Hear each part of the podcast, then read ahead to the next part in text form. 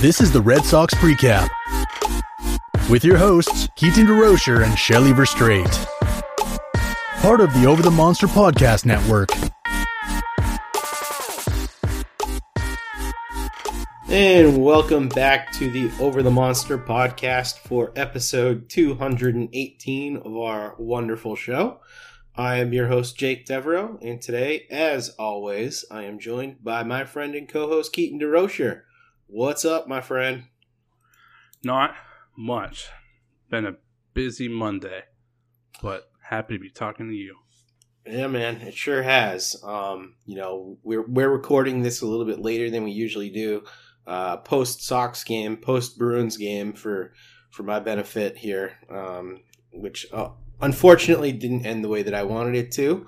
Um, but we're going to be talking about lots of great topics here on this show.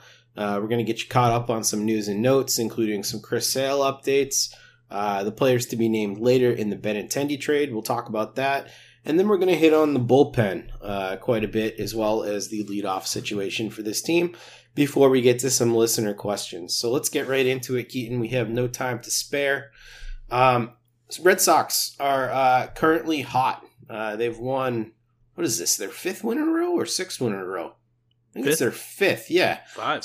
Yeah, five in a row right now, including a sweep of the freaking Yankees in the Bronx, which made me uh, very, very, very happy. Um, they're they're currently 37 in 23, which is uh, the best they've been, uh, or the most games over 500 they've been this year. And they're just a half game behind the Rays. Five and a half games up on Toronto, and a whopping six games up on the New York Yankees. Doesn't that make you happy? It sure does. Especially that that sweep. I mean, I know a lot of things didn't go right last year, but every time we face the Yankees, just getting crap dumped on our head doesn't feel great. Like I would be fine with a season where the Red Sox win 15 games, literally 15 and 37. and all 15 wins are against the Yankees. I would consider that season a success. So it was nice to finally, and in their house, get a nice little sweep, vaulted us right back up uh, into almost a tie here uh, with Tampa Bay after slipping a bit, and they came back down to life. I feel a lot better this Monday than I did a week ago when we recorded. Yeah, it's not too typical to uh, get a sweep in the Bronx, so that was pretty nice. And I think the way that it happened too, just the fact that you know the Red Sox did face some adversity at different times in that series, and were able to bounce back and get key contributions from so many guys. Uh, it it just felt really good, and it also just felt good. You know, the old. Uh, well laid plans by the Yankees just going awry. And that lineup that we've talked about, you know, so much on this show uh, for the Yankees as being overrated, you know, the rest of the nation is starting to see that this is a historically bad uh, Yankees lineup. Um, so, you know, I'm proud that we pointed that out, Keaton. Yeah, and completely unrelated to anything we're talking about right now, but it just kind of perked in my mind. Um, but you're a you're a well traveled man who knows history and words. Um, why is it that the uh, best laid plans of men get compared with those best played laid plans of mice? I have no idea. Yeah, why why are they included in that saying? I don't know. Yeah, no clue. Weird. Anyway, Yeah, sorry to let you down there. yeah, that's all right. but anyhow, uh, we'll move off of our Schadenfreude here uh, to to talking about um, you know what this means for the rest of the division. It's obviously going to be a dogfight here. You know, we spent last week talking a lot about uh, what this upcoming stretch of 17 games in a row was going to mean to the Red Sox in terms of where they're going to be uh, as sellers. Um, still a long ways to go in this 17 game stretch, but you know the sweep of the Yankees, winning you know that that one off against Miami to complete the sweep of that series. Um, you know now facing a, a tall task with Houston coming in. Um, they've got they've got a lot to go, but I feel pretty good about this right now. How are you feeling? Yeah, I mean it's hard not to feel good after five straight wins, including a sweep of the Yankees. I think. Um, I feel like the mood could probably get swung either way with the series against the Astros after they just kicked their butts uh, a mere four games ago. Um, we're right back at it again. It looks like the pitching matchups line up a little bit more favorably favorably for the Red Sox this time. So, um, hopefully that actually, you know, stays true. But uh, it's not. It's going to be a tough series if they take two out of three, um, or by some uh, wild magic sweep the Astros. Um, I think you and I both in, in last week's roundtable thought that the Red Sox should be buyers coming to, down to the line. I don't think you need to wait until you get through that stretch. Like having a strong showing against the Astros, strong showing against the Yankees, I would feel good about it. Especially only being a half game back from Tampa Bay right now. Like the playoffs are well within reach, and even a division title, and you know the potential to make a deep run, as they did have the best record in baseball for a stretch here. Um, I've seen all that I need to see. I think they can do it, which is completely ass backwards to how I was coming into the season. I didn't think they had a shot, but you, Mister Mister Optimistic, nailed it, and here we are uh, with a fun little baseball team. So I don't. Yeah, it's. I think if they get swept again by the Astros, then they need to kind of take take stock. Uh, the Astros are a really good team. Yeah. They got off to a slow start. They had a ton of injuries, so it was kind of tough to judge how they actually looked. Like their pitching coming into the the, the four game series against the Red Sox was ranked 26th in Major League Baseball. Three out of the four starters that the Red Sox faced, though, had ERAs under three, mm. but they were hurt. And yeah, so they right. didn't have a lot of innings, and so the guys that they had replace them were terrible. They just didn't have depth. Now they got them all healthy. The lineup is still one of the best in baseball, and now it's kind of just all clicking. If they can keep pace, like winning, taking two out of three would be three and five in the eight games. Uh, wait, no, that doesn't make sense. Four and three would be seven games. Three. Math is hard. anyway, they would split four, four, three. Yes. So that'd be pretty even. That would be keeping pace with them. I feel pretty good about that. If the Astros stomp them again, then they might have to kind of take stock of where they think their position is in the American League. But I don't think it's far behind them. It, I mean, it's clearly above Toronto and the Yankees, who we thought were going to have a really good year, but have been killed with terrible pitching and injuries. Mm-hmm. Um, and now there's space between the two. So, yeah, I think I don't think I need to get through the entire stretch to have a, a good feel on where the Red Sox are. I think after this Astro series, we'll know.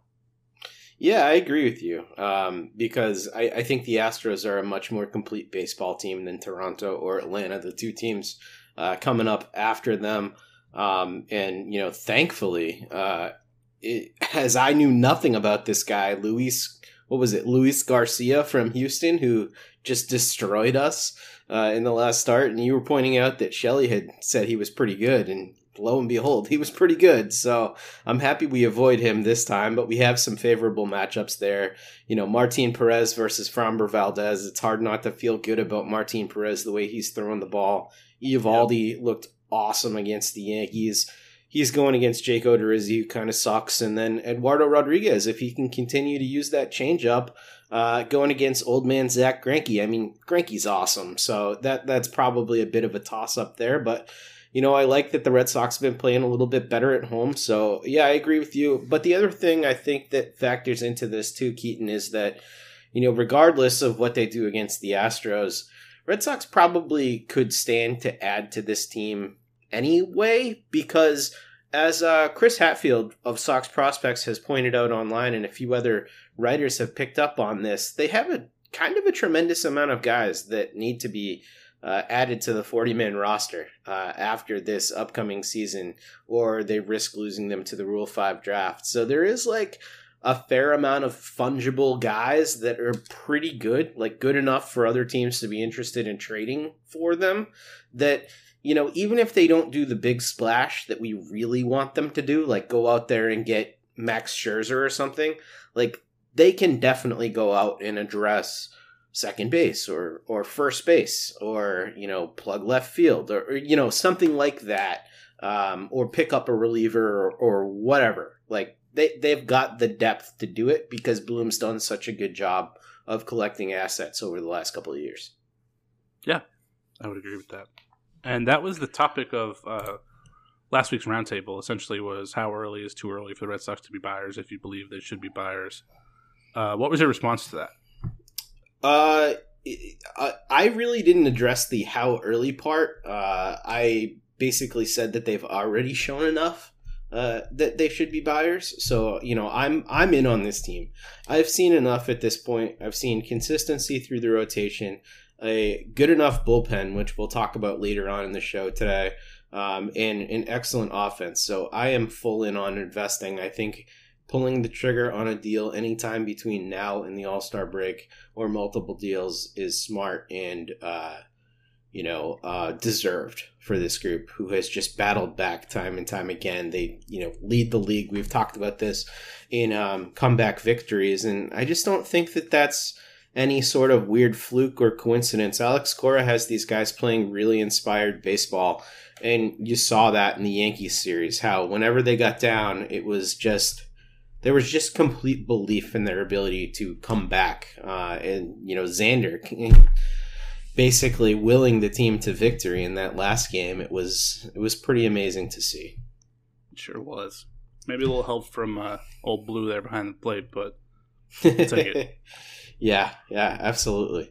Um, little Chris Sale update here. Uh, things are trending up. He had a successful bullpen sesh uh, last week, and uh, you know, Cora said on the radio today that he might be facing some live hitters soon. So he is actually uh, with the team this week and uh, throwing at Fenway. So it's starting to get exciting. You know, if if you look at the timeline for him right now, it kind of looks like he could be back right around the All Star break, maybe a week or so after, but right around that area if everything continues to trend well. Yeah, I'm real excited about this, particularly because the starting pitching has been so good, and then to be able to add healthy Chris Sale to that is just. I want it. I want it, man. I mean, that's the kind of thing. Like having him back, and even just his presence is going to be enough to spark the rest of the rotation to continue their success, or like even take it up a notch, just because he's back. So, like, yeah, even if it takes him a bit to adjust to being back on the mound again, which, but I mean, let's be honest, it probably will. It's come back from Tommy John happens to everyone. Um, just the fact that he's there and his mere presence is going to be a lift to everybody in the dugout. Yeah, I mean, in any role that he comes back, you know, I, I assume that they will want him in a starter's role uh, when he comes back. But you know, even if initially um, the starting rotation, let's just say everybody's going really well in the starting rotation, and he is not quite stretched out enough. Like even if they used him in a Garrett Whitlock role for a little while until he got fully stretched out, that would be a weapon, a game changing weapon uh, in the bullpen. And, you know, Cora was saying this. I, I, think it was, yeah, I think it was Cora who said this, or maybe, no, it was Bloom. It was Bloom. Um, and I'm paraphrasing here, but he was talking about how, you know, Sale and Duran potentially could be just as big or bigger than any sort of additions that could be made on the trade market. And those are coming internally uh, potentially later in the year. I'm fine with that, but I just don't want I'm just going to be annoyed if people are like, "Oh, we don't need to make any moves at the trade deadline because getting Sale and Duran is like we made a trade at the deadline." No, they're already on the on the roster. It doesn't count. I'm with you, man. I, I think it's it's better to go overboard here than it is to be conservative, especially with the team uh, performing the way that they have. So, you know, I, I love the news about Chris Sale, um, and you know, as we've seen with some of these other guys like Syndergaard having a setback there's no guarantee that you come back healthy from Tommy John. So right now, the fact that we haven't really gotten any negative news is tremendously positive at this point. Yep, that's it. Um, all right, so the thing that we promised you would be resolved um, last week on the podcast, the players to be named later in the uh, Andrew Benintendi trade have finally come through. So, Keaton, tell us all about these players that we are getting back.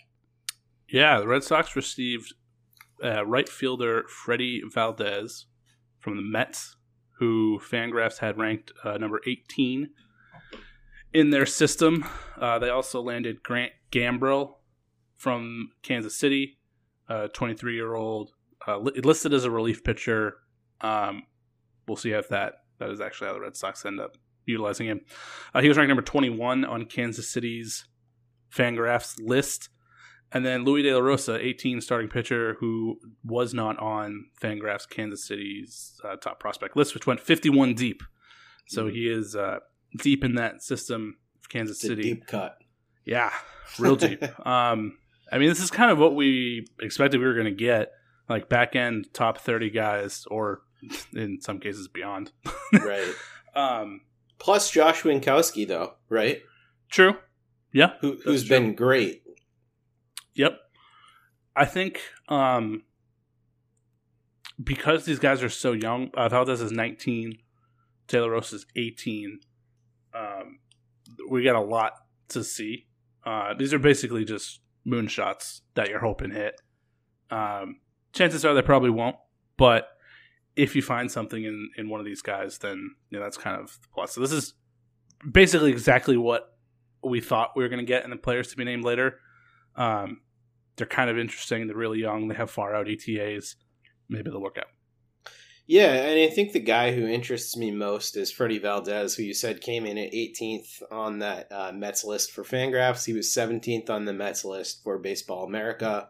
Uh, and in his scouting report for uh, Baseball America, you know, they note a couple things that are interesting about him. First of all, he signed for 1.4 million, uh, which is a pretty big bonus for a J2 guy out of the Dominican Republic. Uh, and they recorded uh, some pretty sexy exit velocities uh, from him. So uh, they said in the same neighborhood as prospects Brett Baty and Mark Vientos, who are two super strong guys, and they even noted uh, a 450 foot uh, home run that he hit. So it seems like there's some pretty damn good power here. 6'3, 210 pounds already at his age.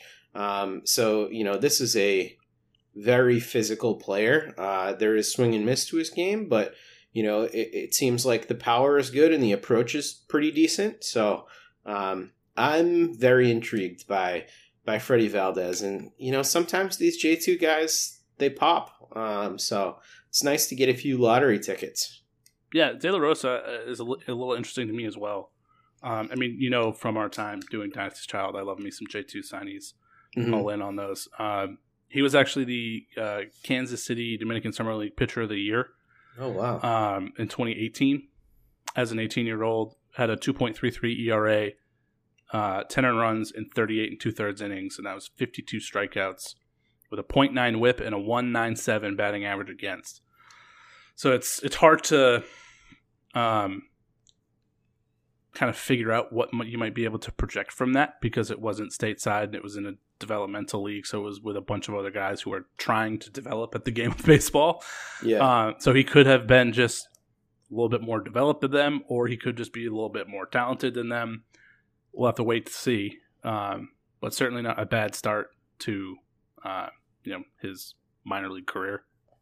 yeah, definitely an interesting guy, and you know, we won't know who truly won the Benintendi trade until like I don't know what five six years down the road at this point. Yeah, Um, but I feel good enough about the full return for Benintendi that I'm totally fine with it. I'm not having any second thoughts. Are you? I mean, yeah, I had second thoughts from the beginning, but but that was just because we disagreed on whether or not he could get back to yeah, his old self. I thought he could do it in Boston. Um, you you didn't, but I think you know they're doing fine without him. So maybe maybe not. yeah, Like I don't think they would be uh, any different uh, where they are in the standings with or without Benintendi. interesting. Okay. Um. Well, speaking of one of the pieces that was involved in said Benintendi trade, what's going on with our man Franchy? Yeah, Franchy. Um, I can't remember. Well, it must have been two podcasts ago. Um, we brought up that might be nice to see him go down AAA, uh, get regular at bats, kind of right the ship a bit before giving it another go. Um, ship looks like it's being righted pretty well. Uh, nine games down in AAA so far, slashing 378, 410, 838, four dingers. That'll do, pig. That'll do. Yeah, that feels pretty nice. Yeah, yeah, and and uh, hopefully this stint gives him his confidence back. He is not as bad of a big leaguer as he looked like when he was up here.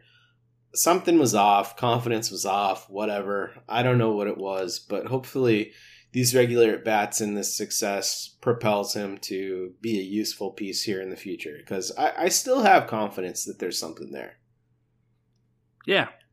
I mean, he has yet to actually make it through a season healthy, first of all.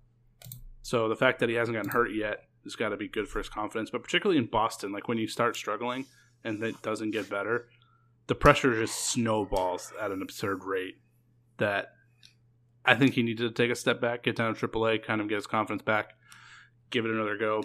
I think I'm with you. I think um, he definitely is better, a better major leaguer than what he showed in his first kind of dish here with the Red Sox. Um, I don't know if he's like going to be lineup changing, Mm-hmm. but it was so bad. Like that's that's just not. You have to be able to get more. Like particularly, um, you barely hit for power, which is his literal calling card. Yeah, So, that was the like- weirdest thing. Yeah, and I, I think that like it's not going to blow you away with average, but kind of like something similar to Renfroe, where you're hitting like 250, 260, um, isn't much to ask. Yeah, it kind I- of feels like where he should be while like hitting a bunch of homers, uh, and he wasn't anywhere near it either of those. So I think just kind of getting his feet right in AAA is exactly what he needed, and um, hopefully this continues for like another couple weeks, and then he can come back and try again. Um, I think he can eventually be what Renfroe is now at some point. Um, I, I think that's in there if he can stay healthy and get his confidence right. I think that's a good comp for him. I've always kind of thought that was the comp uh, for him. But uh, if you haven't checked out any of the uh, Franchy uh, home runs from down in Worcester, the park, you know, really flies out with the jet stream there. So um, some of those shots were majestic. So I do recommend watching some Franchy home run videos if you haven't had a chance. Because we didn't get to see any in Boston. We saw one go really far. Yeah, that was it. How far did that sucker go? It was like 470 or something dumb. yeah, Yeah. four four seventy four. ugh, wow. Okay. well, moving on. Um, our main topic of the night is discussing the bullpen. Um, the bullpen has been really, really interesting. So, over the last two weeks, from uh, the 24th of May, Adam Ottavino, Garrett Whitlock, Josh Taylor, of all people, uh, Darwinzon Hernandez have thrown 16.1 innings, or 16 in a third innings, as I'm trying to train myself to say, and not allowed a run. Uh, that's pretty good. Um, and in particular, you know, Josh Taylor has been impressing the hell out of me. Um, Sawamura, who we didn't list here, had a very impressive outing against the Yankees as well, over two innings this weekend. I mean, talk to me about the bullpen, Keaton. This has been an area that you've been paying a lot of attention to this year, uh, and in particular, like some of the guys who we left for dead, like Josh Taylor, have come roaring back and are now looking like the best version of themselves that we've seen at any point. Yeah, some of those names are expected. Uh, Ottavino, Whitlock, even Joe Hernandez has his hot streaks, so two weeks of no runs, sure. But Josh Taylor is the one that really stuck out. And the biggest hat tip to him is that yesterday uh, against the Yankees on Sunday, uh, up one in the eighth, Josh Taylor came in to bridge to Barnes after Ottavino had cleared the seventh. Uh, major nod from Alex Cora to Josh Taylor for his success over the past couple weeks. His success actually extends even further than that. Uh, the last two weeks, I don't think he's given up a run in a month. Um, started out with an ERA after hit first handful of starts, ERA over 14. Now it's down to almost under four, uh, and it just continues to rack up strikeouts and, and be dominant. And the fact that he came in, in in the eighth in a one run game to bridge to Barnes, I think says a lot about how much confidence Cora has with the way that he's pitching right now. And it's hard not to buy into it because it's been such an extended streak. Josh Taylor was one of the guys that um, Alex Cora had named specifically um, in his time away from the team last year that he was looking for uh, them to develop. Um, apparently, stayed in touch uh, and was hoping that he could start to kind of build off of his fastball more um, and become kind of that more elite, high leverage reliever. He had a really bad 2020 though, and had a really bad start to this year. And Had I was COVID ready to, in 2020, didn't he too? yeah. Yeah. So I, I was ready to just toss him aside. Had a pretty strong 2019, so he had at least had some kind of um, you know track record of being successful. Cora obviously stuck with him, and uh, you know Josh Taylor repaid the faith with kind of becoming one of the the back end relievers that the, the Red Sox can rely on. I mean, I think I came into the season with only Ottavino and Barnes as people that I felt confident about in a close game, and I feel confident about all of these guys plus Sawamura uh, and Barnes. The fact that they have so many options to bridge a five, six, seven inning start to the end of the game now is such a game changer. We've seen over the past couple years how not having those guys and those specific roles uh, just wreaks havoc on your bullpen. And the fact that they've now have these guys and multiple options um, to get there. I mean, this is one of the best bullpens in Major League Baseball right now. It's hard not to feel confident whenever they kind of go out there. And I, I'm at the point now with Josh Taylor that uh, when he comes in, I'm not holding my breath, which I was doing for quite a while. So, uh, but I think it's a big deal that he got the eighth inning um, and was sandwiched between Ottavino and Barnes because if that's going to be consistently like the back three, basically uh, the seventh, eighth, and ninth, that's going to be really hard to score runs. Yeah. No, I totally agree with you, and and I think that uh, the thing that stood out to me during Josh Taylor's last outing against the Yankees, um, in particular, was that fastball velocity for him. We hadn't seen, you know, 96, 97 consistently um, from him, uh, and and we hadn't seen quite that bite on the slider either. So, you know, the guy finally looks fully healthy, and I think this is one of Cora's best traits as a manager.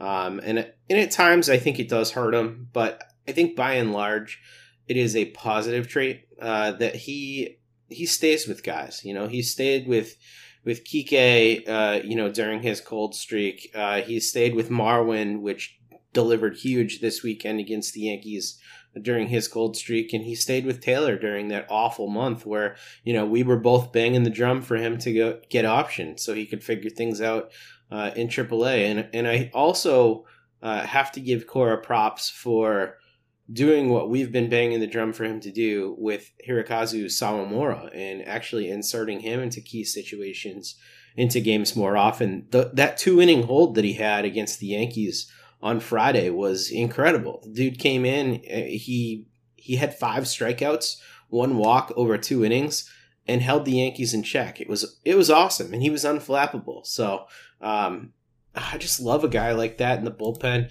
And you're absolutely right, Keaton. I mean, the amount of weapons that they have, coupled with the fact that you know the guys lower down, Phillips Valdez got a save in that game uh, on Sunday night against the Yankees. Um, that was a trip. it really was. And the pep talk from Cora, you know, coming out and speaking to him in Spanish, and you know, Xander noted that in his post game uh, interview, like how important he thought that was. Um, it's just it's huge. I guess the the guys I have the least confidence in in the bullpen right now are Brandon Workman and Matt Andriese, but like I'm confident Andriese will figure it out. I don't know what we have in Workman, but whatever. I feel so much better about this bullpen than I did a couple weeks ago, and I think it's a legitimate strength. It's hard to complain about the pitching right now. Yeah, uh, even myself as old negative Nancy, uh, I don't have anything to complain about. Yeah, as hard as I try, they've taken it all away from me. I guess the the one of the scarier guys out of the guys who we talked about in a positive light is Darwinzon Hernandez. He still can be a little fast and loose at times. Um, but his stuff is so good, he gets himself out of these jams. Yeah. I mean, we've seen him go through these spurts. He had one earlier uh, in the year where he went, um, he went nine nine innings and had like 24, 25, 26 strikeouts. Um, I just want. I mean, I don't necessarily need him to be that good all the time, but consistent because his stuff is good enough to play up like that. Right. Well, moving on from the bullpen, Keaton, um, I think it's worth talking about the leadoff situation. This is something that you've Yeah. been monitoring quite a bit uh, over the course of uh, this season, and it was Kike's job for most of the year. But recently, uh, Cora has been turning to uh, Danny Santana in that role. Um, he hasn't been very effective as a leadoff hitter either. Um, it seems like this is one area where the Red Sox are still struggling to find their way. You know, JD, Xander, Devers, Renfroe. Um, Cora has been vocal that those guys are not options for that position. Um, and I think it would be hard to put a guy like Marwin or Christian in a leadoff position. So, I mean, what are the Red Sox options? We we saw, you know, today uh, Christian Arroyo led off, and I I thought that was okay. Um, is there anybody that stands out to you who's like the clear leadoff guy who needs to be there? Are you still banging the drum for Verdugo? Yeah, I mean, I feel like Verdugo would be the best fit. Um, however, he doesn't feel comfortable in that spot, and if he's not comfortable there, uh, and that's going to be in his head, then you, I don't think you can go with him. Right. Um, Jarren Duran seems like a great option. yeah. if I'm if I'm being fully honest. Uh, but of the guys who are currently up at the major league level, um, I think this is going to shock you. But I'm going to say Christian Arroyo. I think would be a great option there. Well, I'm going to shock you back. I agree. yeah, if uh, well, I mean, Christian Arroyo himself has. I've come around on him, and he's done that. But you also touting him has has convinced me to believe. But yeah, today was the lineup for today against Miami was the first time that Kike Hernandez was starting in the lineup and not leading off. Uh, it was Danny Santana again. Uh, Santana's, I mean, he hasn't been good in the leadoff spot. But he really hasn't been effective anywhere else either. Mhm. so, um, it, it's just so weird to see. Um, you know, maybe this is an analytics thing, but like there was such an emphasis. There used to be such an emphasis on who hit leadoff. Now there's the data to show you should have your best hitter uh, hitting second. Which, with all due respect to Verdugo, I don't think that's him, but he's a good fit in that position. But it seems like they've they, like they've done a full 180 and just completely tossed out who's leading off, which of course only matters for the very first at bat of the game. But um, they don't seem too concerned with who they have there uh, and who you know is is comfortable uh, with it, and they're just kind of letting people go. Um, I don't think it's a huge issue uh, if it's not affecting the rest of the lineup and the, the guys that they have. Everyone that you just mentioned, that's two through five, two through six, is such a good hitter that it doesn't matter who's hitting in front of them, and they're going to score runs, and they're going to win games because of it. It's not something that's trickling down through the rest of the, of the lineup, having somebody struggling in that spot. So, as long as that continues to be the case, I don't really care who's there. Um, Mhm. But I think when Duran gets here, uh, maybe not right away, but eventually it'll be his spot in the lineup. Yeah, I I think I probably agree with that. I'm just trying to think of like anyone else who it would be. The only thing that kind of might screw with that is that Duran is a left-handed bat, uh, and and Verdugo is a lefty, so you'd be going double lefties to start the game. Um, and right now, this year, I mean, he's been Cora has been going with Kike a righty or Santana a switch hitter or Arroyo a righty. So, you know, I don't know if he would have strong feelings about that. But then also like it would be easy enough to shift around things like I don't know. Xander makes a ton of sense in the two spot, but he's such a good hitter at driving runs in, I don't think you want to move him out of the cleanup spot. So I don't know. It, it does get interesting. Would you be okay with going two lefties in a row at that point? Yeah. Okay. Let's get wild. Yeah. It's more than the Yankees can do because they don't have any lefties. Boom. Roasted. All right. Um, so yeah, we still haven't figured out leadoff, but you know, hopefully that will re- resolve itself at some point soon.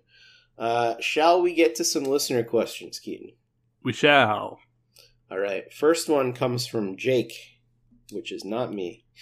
He says, Is the Duran hype getting out of control? He's nearly 25. He's still a question mark in the outfield, and his hit tool isn't elite. There's a lot riding on that newfound power.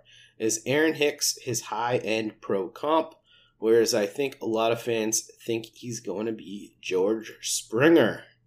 Keaton, this one elicited a passionate response from you, so Yeah. take it away. So mainly it was that first sentence.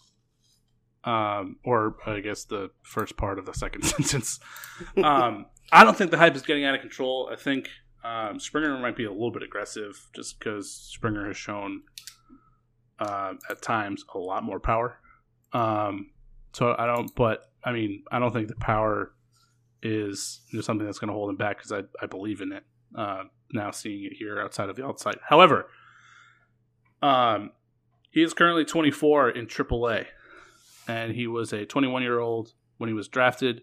He has had uh, half a season in 2018, a full season in 2019, nothing in 2020, and a very small season here in 2022.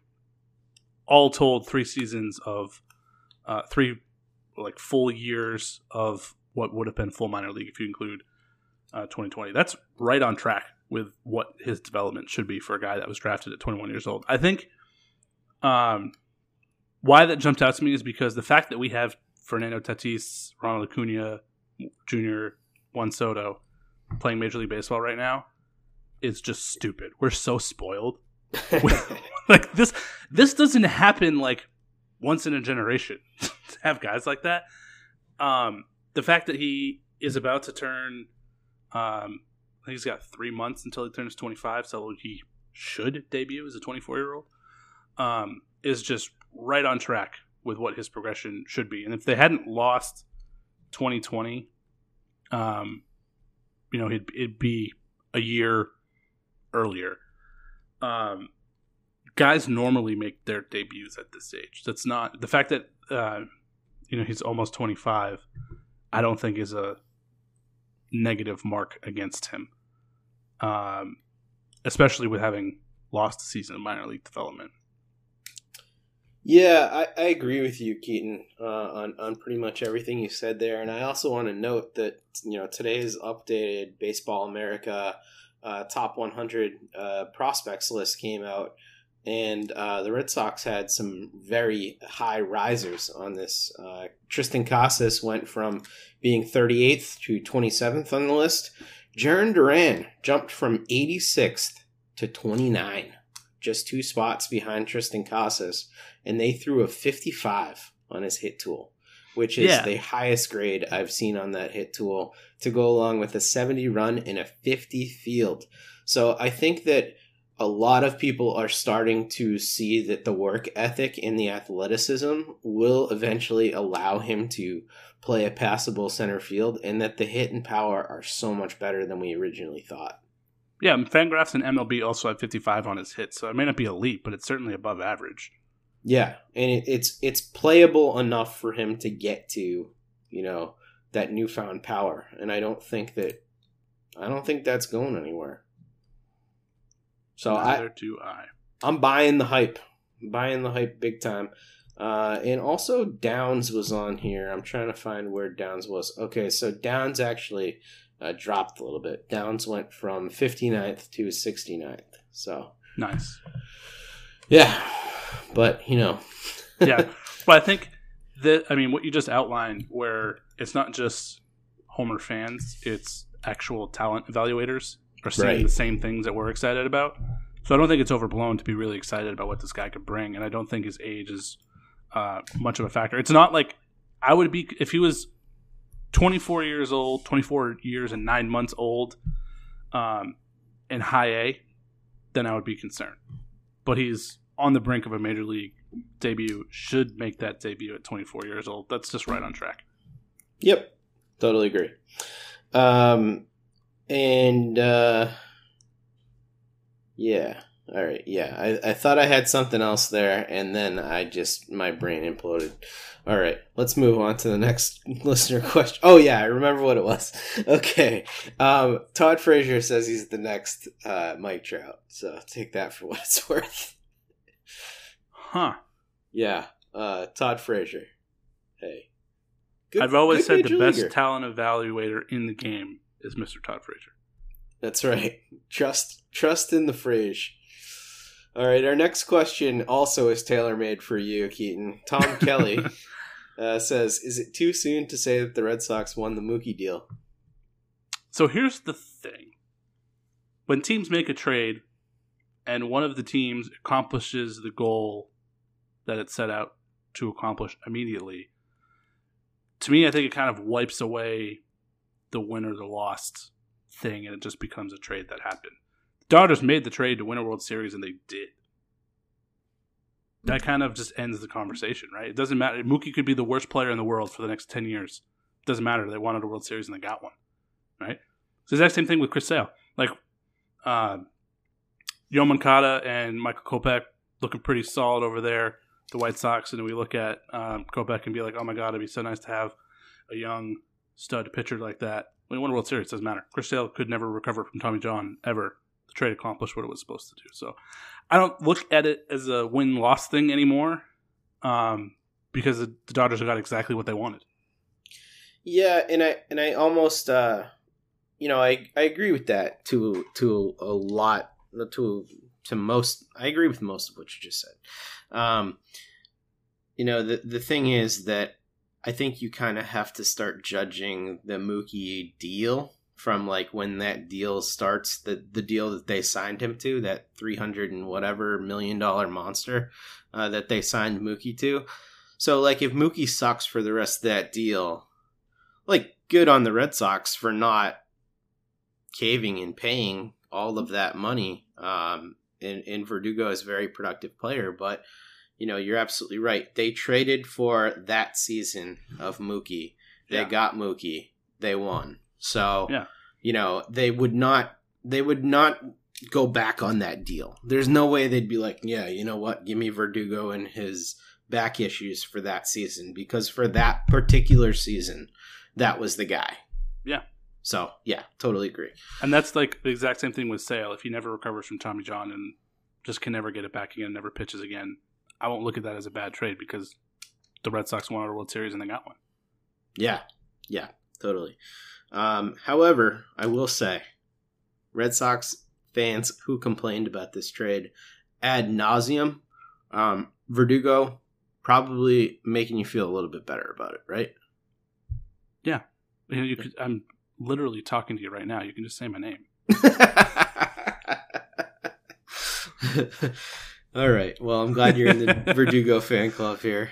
Yeah, and I was when they made the deal. I just Mookie was my favorite player, and he's very good at baseball, and I thought that he could have helped the team more being on it. Yep. Verdugo's a great player though. Him mic'd up the other night at Yankee Stadium was great. Oh, he's the best. He is. No one has more fun playing baseball than Alex Verdugo does, and it's clear that his energy is infectious, and he is. uh He's always in Cora's ear too, man. It always seems like he wants to learn something. Rafi Devers is a pretty happy boy out there though. He is a happy boy. We've got a lot of happy boys on this team. Sure do. All right, our next question comes from Jason Crane, and he says, "Do you have a favorite moment of the season so far?" Ooh. Um I mean the sweep of the Yankees. If I have to boil it down to like a specific event in a game, um shoot, I don't know. I'm going I go prob- with the sweep of the Yankees. I probably should have uh, prepared uh, for this one a little bit better. Uh, yeah, I did not read the questions before we started recording either. So yeah. Um, it's hard to pick a particular moment, especially like you know watching every game or or part of every game uh, during the season. There's just so much that that you see. Um, I guess two two things that stand out to me um, was being at the uh, game with my dad this year was really cool because I got to see Perez, who's my guy, um, and they won that game um, with a, a huge offensive output. So that was cool. But I think the the most important feeling moment of the year was definitely that sweep in Yankee Stadium uh, in totality. So I agree with you there, Keaton. But um, I'm trying to think of like if there's some signature play that we are omitting that is particularly important. I mean, they've had so many freaking comebacks. It's just like Yeah. They it's like hard to be like, "Oh, that comeback win" because they have like 22 of them or something. So, Yeah, um, there was one early in the season where they came back like three times and then won it in extras. I think it was against the Jays when like they both scored in extras. That that just felt like a 2018 win, so that one sticks out yeah. um, a little bit. I mean, obviously, it doesn't stick out a lot because I can't pinpoint it, but I remember it. we talked about it. yeah. My brain's processed a lot since since then, so Yeah, um yeah. But I mean, this season's been a joy. Uh, total total difference uh, from 2020 and 2019 that were very frustrating. So this was much needed. Uh, next one comes from Forrest Blevins, and he says biggest needs at the deadline. Uh, what would you say is the biggest need now that we've kind of talked about the bullpen being more of a strength than uh, it has been in the past? well, I still feel like it's the bullpen. Okay. Um, I feel confident in it the way it's pitching now, and it, obviously it's been significantly better than I thought. But uh, I mean, we just outlined how everybody has been inconsistent. You know, Taylor struggled. Now he's strong. Ottavino, we've detailed his up and down. Darwinzon Hernandez, Garrett Whitlock started out on fire. Hasn't been quite as strong lately, but still been strong. Barnes really been the only consistent um, pitcher in the bullpen from start to finish here. We had Matt Andriese, we didn't talk about, but he uh, he was your boy there for the first month of the season, yeah, it was great. and he's kind of fallen off. So just more consistency in the bullpen, I think, is what they need.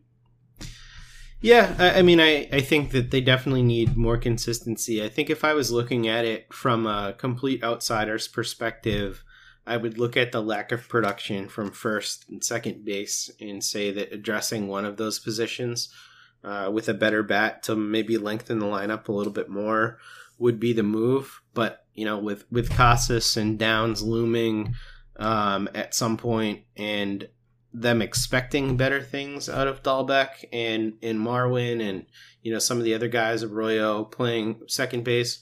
I don't necessarily know that they'd go that way. The thing that I think would be the best thing for them to do is is go out and get that Max Scherzer, that impact starter that you can sign in the future as well. That just like makes this rotation head and shoulders above the other teams that you're competing against. And, uh, you know, I, I think that would be a huge spiritual lift for the team, huge on the field lift, and just a, a death knell or a gut punch to the Yankees in, in Toronto, you know, two teams that are hurting in their rotations right now. Yeah. So that would be in the knockout punch. And uh, our last question comes from Jesse, and he says, "What do we do at leadoff? What's wrong with Kike?" Uh, well, hopefully we already addressed your question there. Um, Kike just hasn't been getting on base enough, um, and and I think he will be better.